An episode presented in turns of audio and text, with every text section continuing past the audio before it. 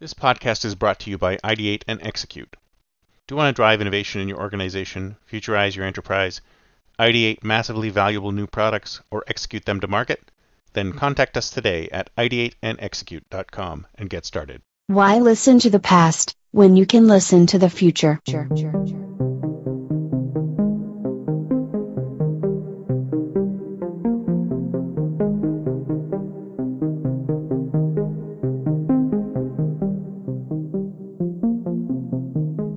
Welcome to the Think Future podcast, broadcasting from deep in the heart of Silicon Valley, California.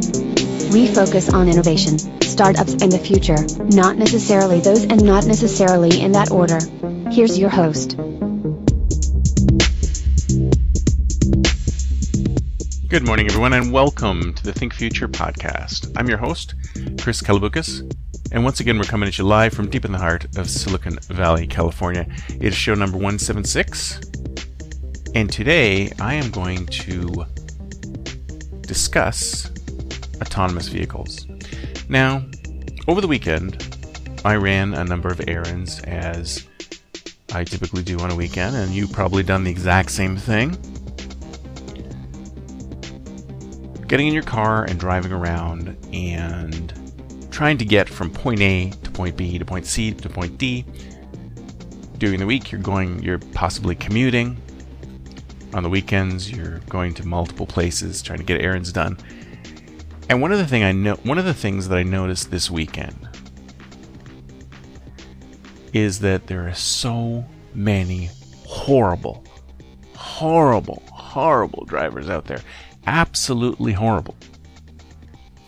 And I thought to myself, this is a job for autonomous vehicles. If you ask me, autonomous vehicles can't get here soon enough. Because I have this feeling, and you probably feel it too, that human beings have lost the capacity to be able to drive properly. Now, I'm not sure why this is. Sure, people still get driver's licenses, but if you've ever been through the driver's license process recently, and I have been with my kids, you'll realize that at least in the United States, the criteria for becoming a driver is pretty slim. I mean, there's a certain amount of classroom instruction, there's a certain amount of on the road training, but beyond that, it only takes a few minutes for an, an examiner to sit in a car with you, drive around for a little bit, say you passed and come back. It's not rigorous at all. There's not a lot of rigorous testing to become a driver in the United States. It may be stricter in other countries, which is great, but here you barely get anything. And then once you've gotten your license, you pretty much have it for life. No matter what you're like. All, all of a sudden, you get obsessed by some smartphone game you're going to be playing that damn thing at every red light while the light turns green and everyone behind you wonders what's going on and why you're not moving through the intersection. Or you're going to be extremely timid when you merge onto the freeway. Or you're going to be driving under the speed limit in the fast lane. You may have been taught all this, but you've been taught all this a long time ago and you've forgotten about it or you're extra cautious or whatever. Human beings are great at many, many things. We've got all sorts of capacity to do all sorts of amazing things, solve all sorts of amazing problems, have the capacity to be creative, to create great works of art. But when it comes to following the rules of the road, I think it's past time that we just let the machines do the work. Because if you think about it, almost all of the normal everyday driving that we do could be handled by machines in a much more effective way, following the rules of the road, going the, at the right speed, moving with alacrity through the intersection once the light has turned green. All of these things are much better served by machines than humans. Now, there are some times where you do need to make value judgments when you're driving. and you do need to pay attention to be extremely observant. In fact, this is the difference. See, this is the thing. I think this is the number one thing that makes the difference between machine and human driving is that to drive properly, you must be hyper vigilant. You must be hyper observant of everything that's going on around you in order to effectively drive. And humans have a really tough time being hyper vigilant when they drive, whereas machines have no issue being hyper vigilant. In fact, if we tell them to be hyper vigilant, they'll be hyper vigilant forever. So you get a car with proper sensors, proper programming, it will be so hyper vigilant that it will very easily follow the rules of the road and will never be distracted by things that humans will be distracted by. So if you ask me, it's past time that we got autonomous vehicles onto the road ASAP. It's past time we take the rules based task of driving away from humans and give it to machines.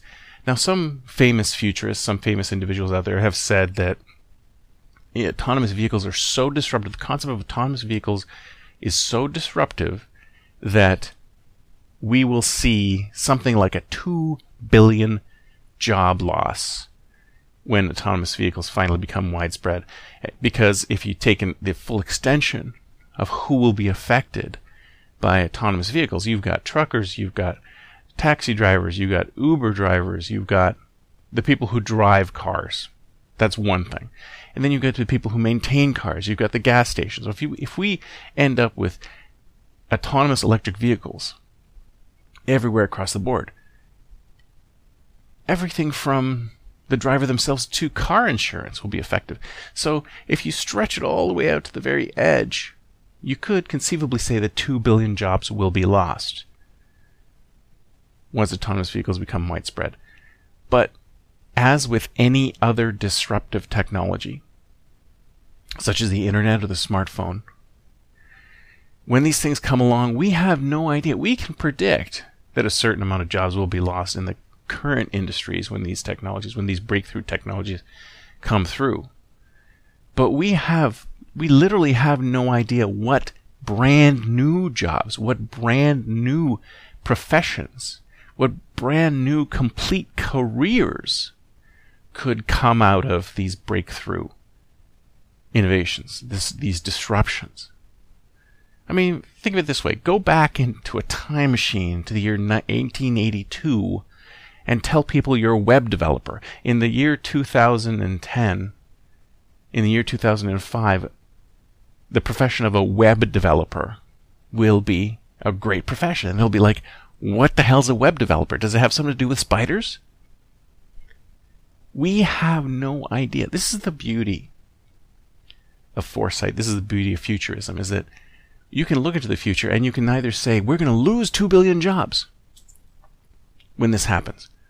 Or you can say, we're going to create 4 billion jobs. We just have no idea what those jobs will be yet.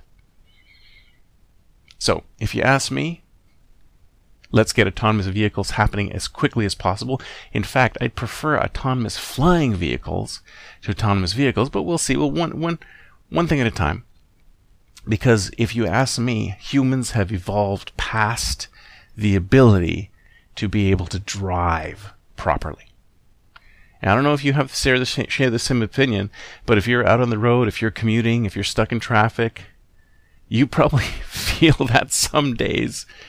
God, I wish autonomous vehicles were here today because that would make all of our lives so much easier. That's it for me for today. See you next time, and until then, don't forget to think future. future.